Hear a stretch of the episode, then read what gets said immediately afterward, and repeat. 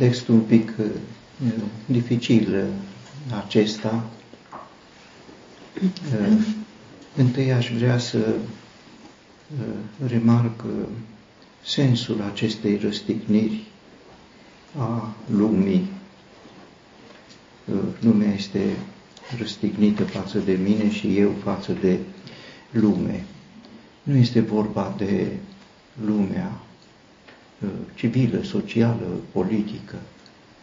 Este vorba de uh, lumea religioasă și, într-un mod uh, istoric, pentru Pavel, lumea tradițională a iudaismului, care, așa cum știm, avea o mare putere, o mare autoritate, inclusiv pe terenul Uh, noi creație a creștinismului nou născut, impunând anumite reguli.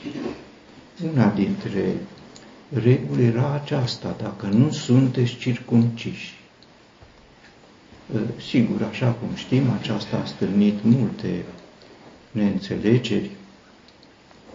Uh, cuvântul face referire în multe rânduri și în faptele apostolilor la aspectul istoric și în epistole, pentru că era marea confruntare între iudaism și uh, creștinism, uh, creștinismul inițial fiind uh, iudeo-creștinism, pentru că a pornit din Iudeea și toți aveau educația, formație iudaică, și uh, au pornit ducând cu ei un amestec între creștinism, lucrurile noi, noua creație și vechea creație din care uh, făceau parte. Aceasta a dus la lupte, la necazuri, la suferință, mare suferință, multă suferință.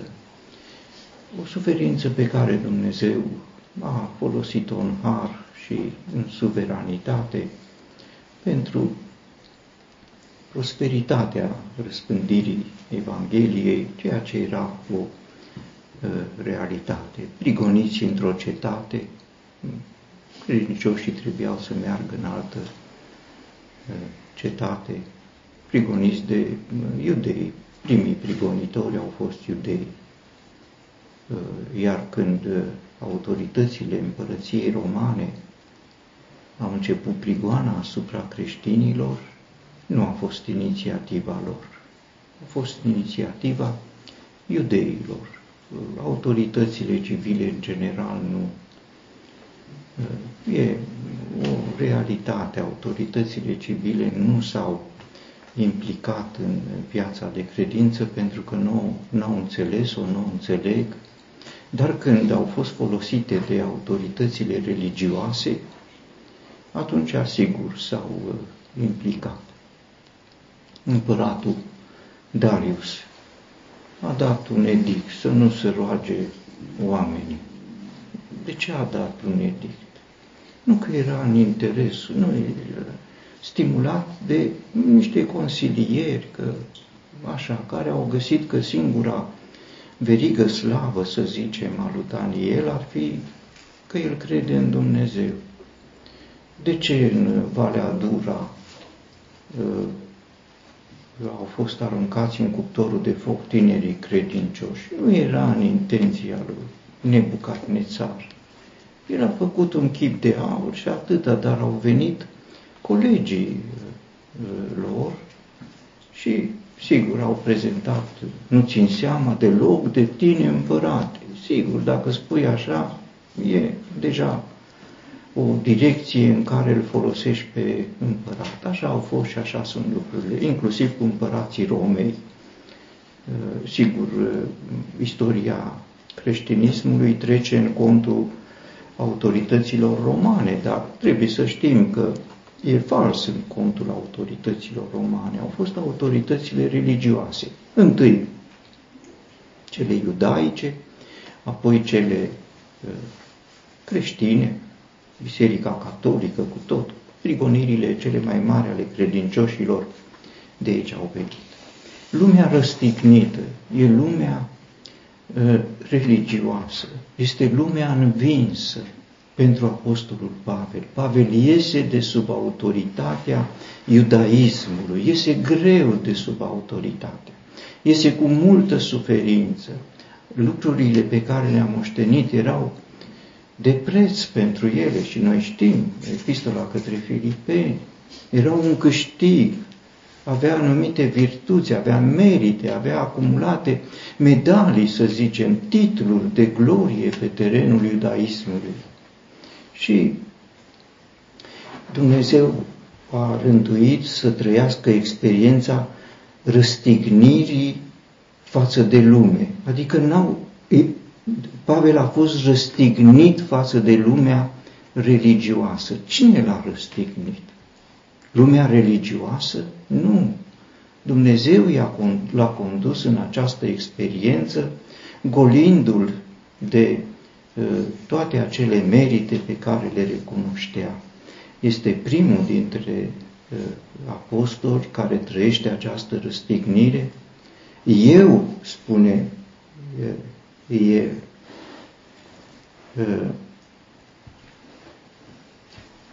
prin crucea Domnului nostru, Isus Hristos, lumea este răstignită față de mine și eu față de lume. Eu, eu față de lume. Sigur, noi putem extinde și așa, și putem scoate foloase morale, aplicații. Eu sunt răstignit față de primul, prima autoritate care se exercită este autoritatea asupra uh, creștinului. Nu este lumea cu cinematografe, cu telefoane, cu butoane, cu tehnologii, cu ispite, cu... e o lume aproape de noi, este o lume uh, religioasă. Uh, aceasta este cea din tâi uh, punte între un om credincios și mediul exterior, lumea religioasă. De ce ucenicii de la Emaus aveau probleme și de ce apostolii aveau probleme în fața acestui eh, cel mai mare eveniment pe care îl trăiseră, învierea Domnului Hristos. Erau marcați de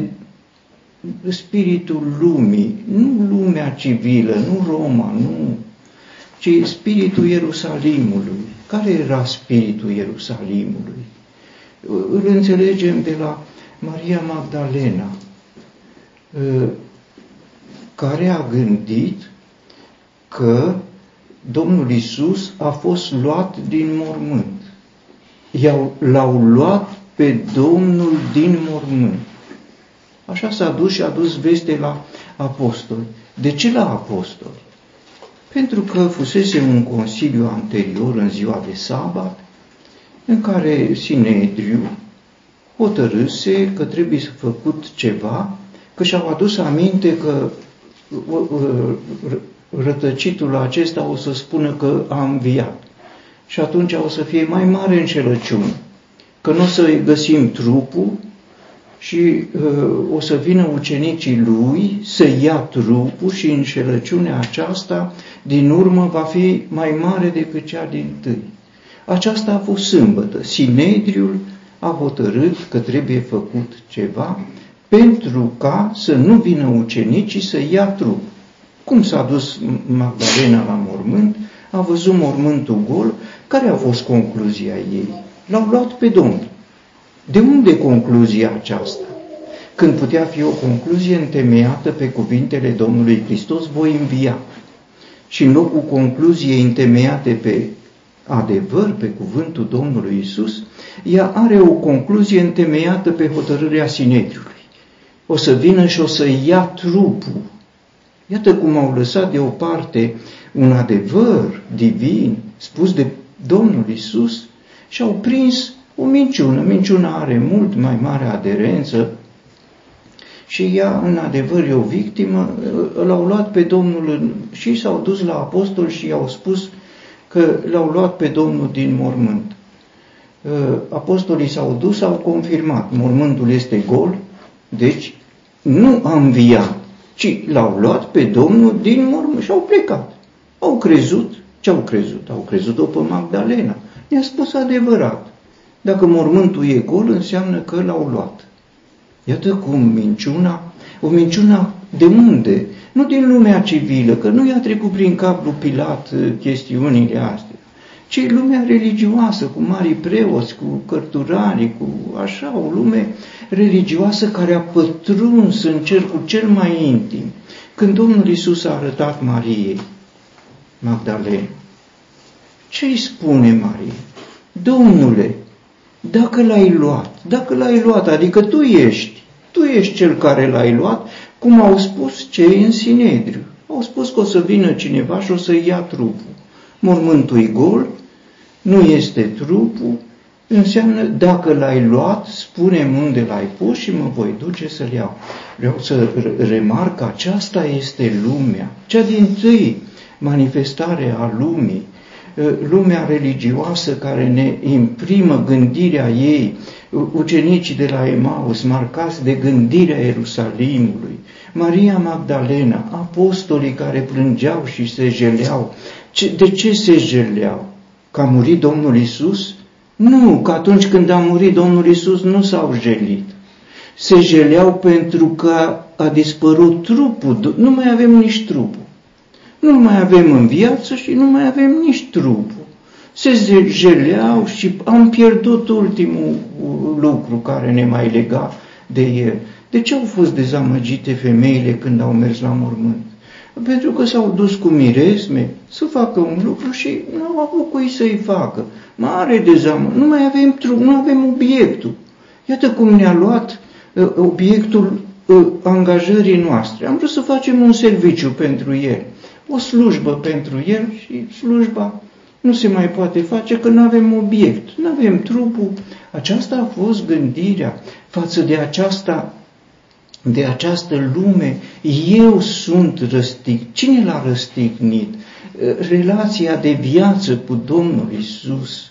Și lumea răstignită înseamnă lumea iudaică, lumea religioasă, nu doar condamnată, ci învinsă de Domnul Isus. Și Domnul Isus, în adevăr, a spus, îndrăsniți, eu am învins lumea. Și cel din tâi aspect al lumii nu e lumea iubită de Dumnezeu, din Ioan 3,16, pentru că pe aceea a iubit-o și El a venit ca să mântuiască lumea, așa se și spune, să mântuiască lumea.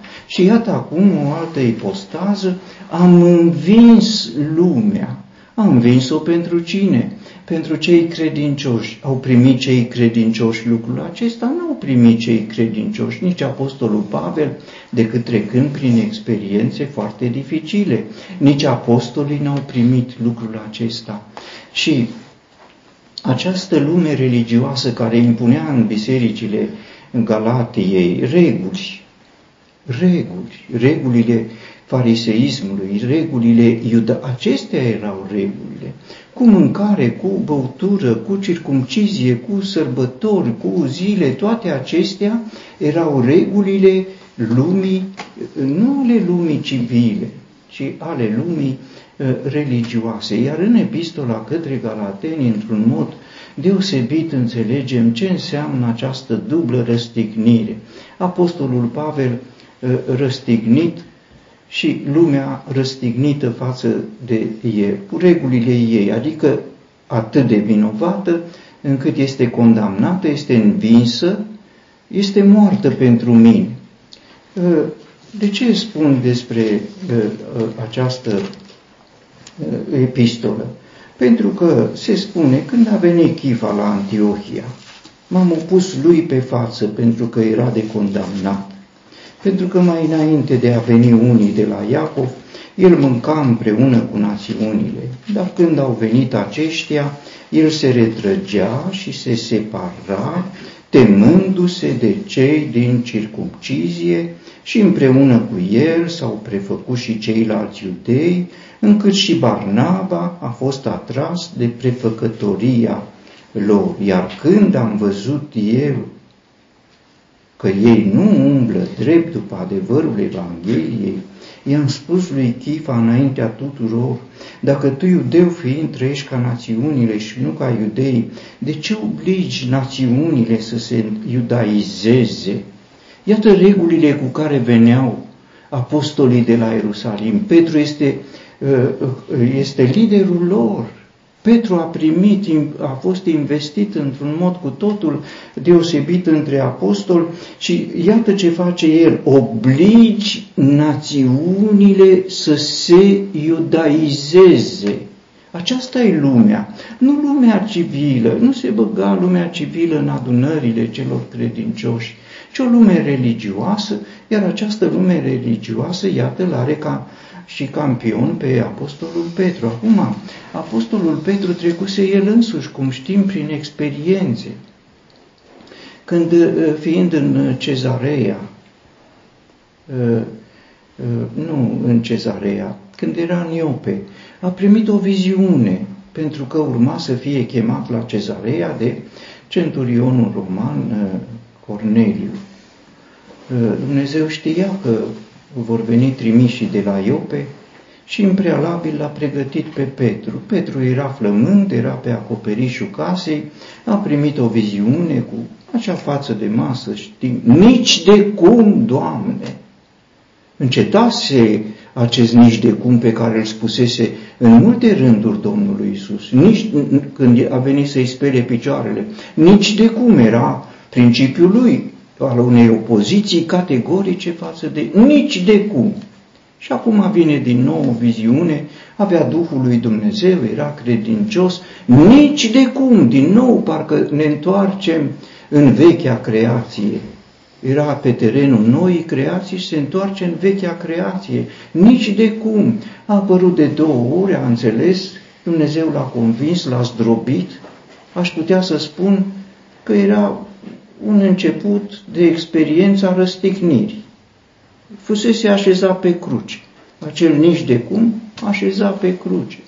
Acum trebuie să înțelegem, acolo a fost, a primit răstignirea, că s-a dus la cezarea.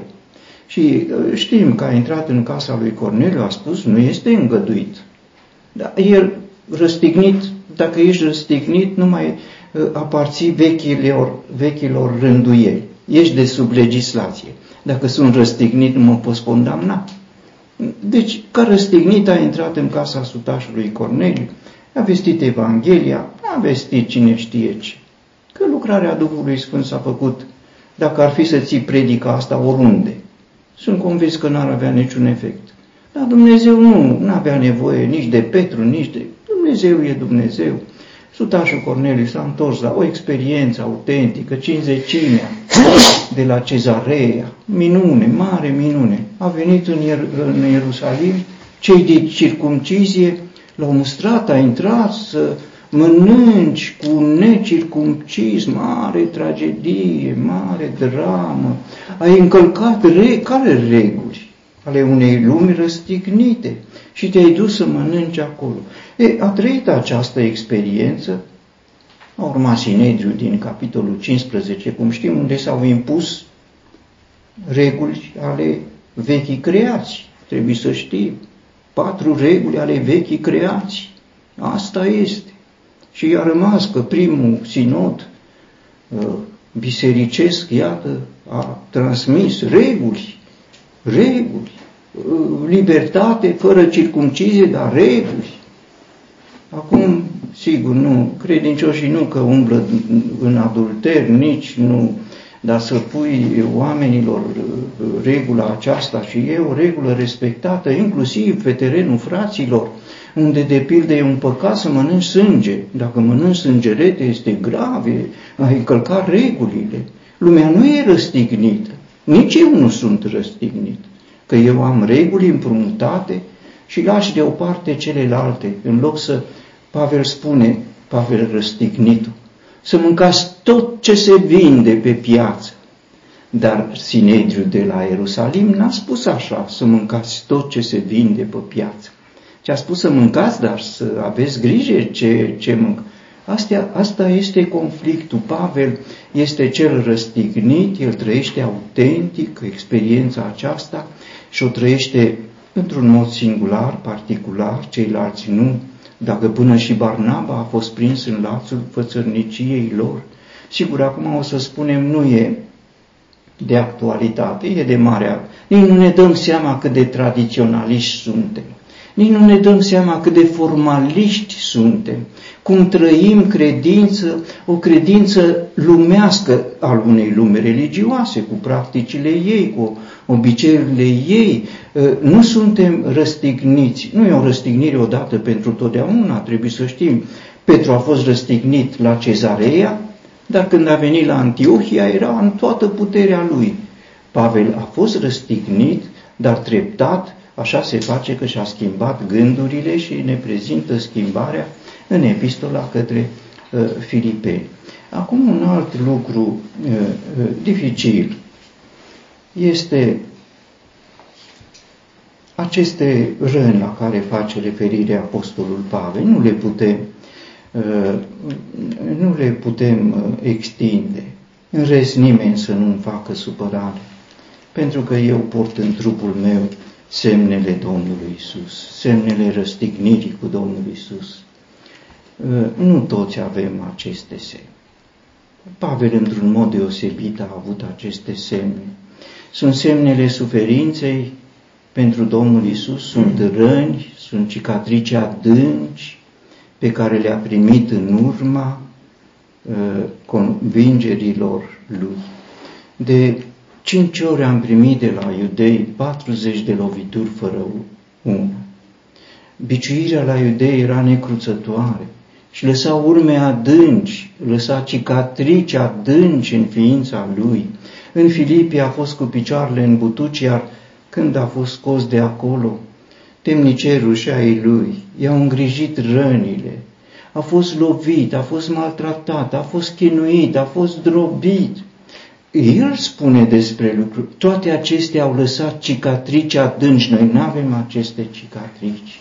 Acestea erau medaliile lui, erau titlurile lui de glorie. Cum Domnul Isus a întors cu titluri noi pe care nu le-a avut niciodată, răni în mâini, în picioare, pe frunte, în piept, s-a întors cu aceste răni ca semne ale victoriei pe care a câștigat-o și Pavel a avut aceste însemne în trupul lui. Nu putem extinde. Suferințe toți trec prin aceste suferințe. Suferințele apostolului Pavel sunt deosebite. Petru n-a avut suferințe. N-a avut de ce? Pentru că se dădea uh, când cu unii, când cu alții și acestea nu lasă suferințe. Te menajează, e un slalom. Pavel n-a făcut slalom, a ajuns pe uh, scaunul unde era biciuit fără milă, iar a plecat, iar a fost biciuit. Singura uh, pedeapsă pe care a primit-o doar o dată a fost prin lapidare, pentru că în sine lapidarea însemna o pedeapsă capitală. Pavel a fost lovit cu pietre, a căzut, au crezut că a murit. Dacă în analele ebraice ale sinagogii, cine era lapidat era șters pentru că a murit. L-am lovit cu pietre, a murit, l-au scos afară din cetate, a murit, de ce mort. Asta nu se repeta.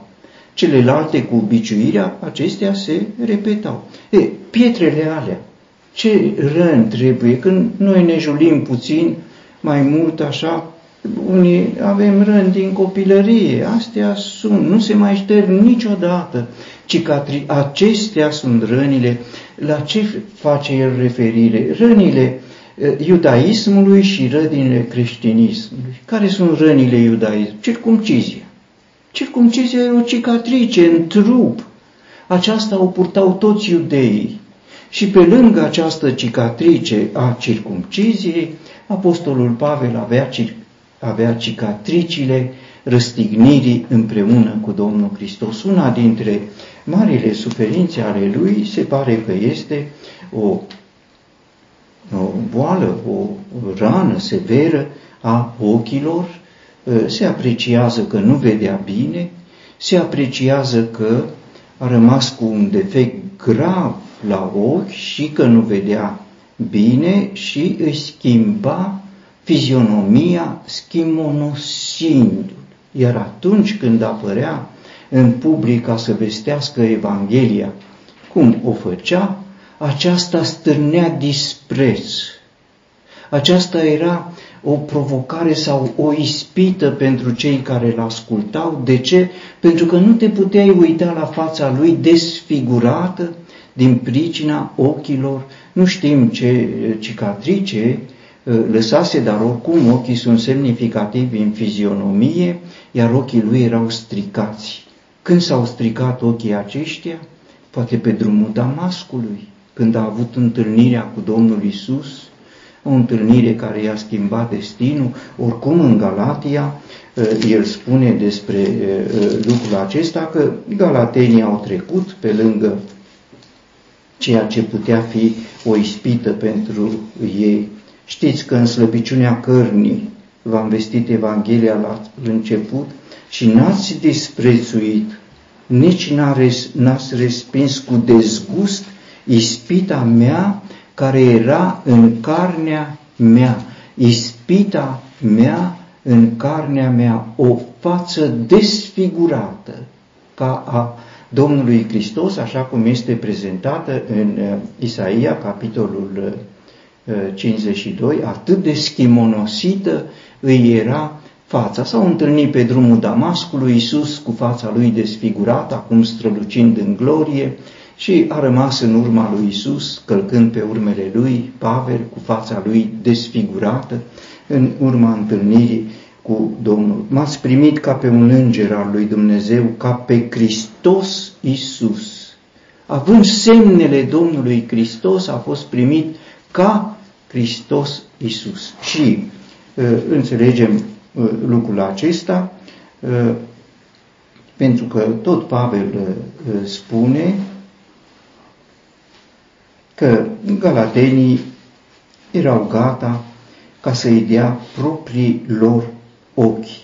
Erați gata să-mi dați chiar și ochii voștri. De aici putem trage concluzia că ceea ce desfigura fizionomia apostolului Pavel era, erau ochii, iar galatenii au trecut peste aceasta, l-au primit ca pe Hristos, ba încă erau gata ca să-i dea Uh, chiar uh, ochii lor, dacă ar fi fost posibil. Acestea uh, sunt semnele pe care le poartă în carnea lui, în trupul meu, semnele Domnului Isus.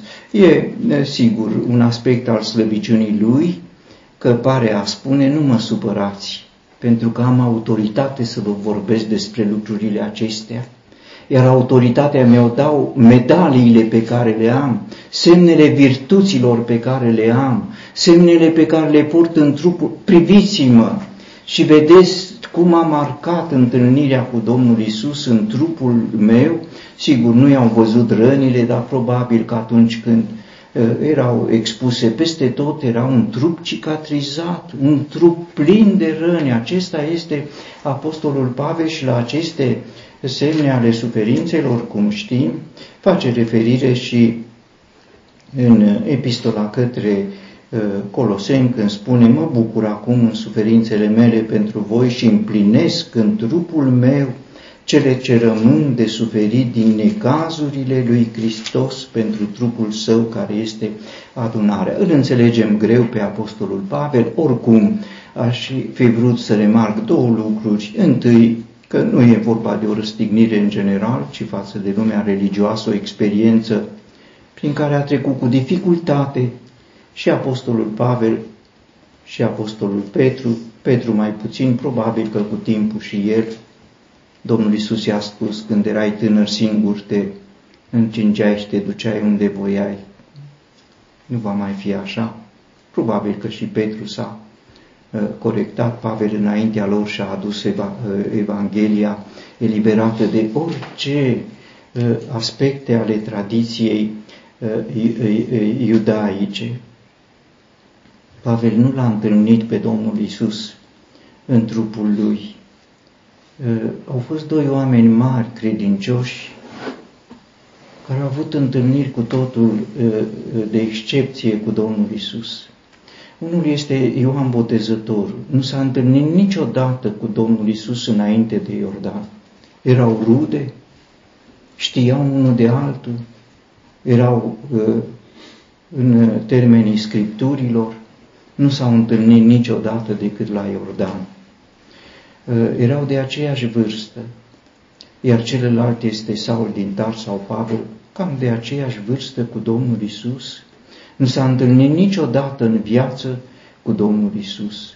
În timpul celor trei ani ale lucrării publice a Domnului Isus, probabil că era la Damasc, fusese înainte în Ierusalim și a plecat din Ierusalim atunci când și-a început lucrarea Domnului Isus, pentru că nu putem altfel înțelege cum și-a făcut studiile la Ierusalim. Dar când Domnul Isus a venit la Ierusalim, el nu mai era la Ierusalim.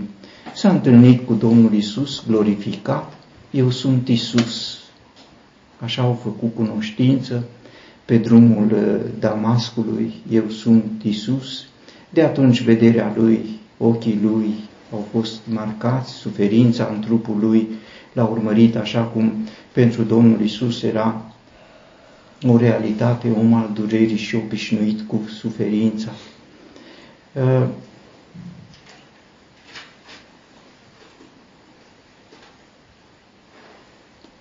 în rest, nimeni să nu-mi facă supărare, pentru că eu port în trupul meu semnele Domnului Isus. Harul Domnului nostru Isus Hristos fie cu Duhul vostru.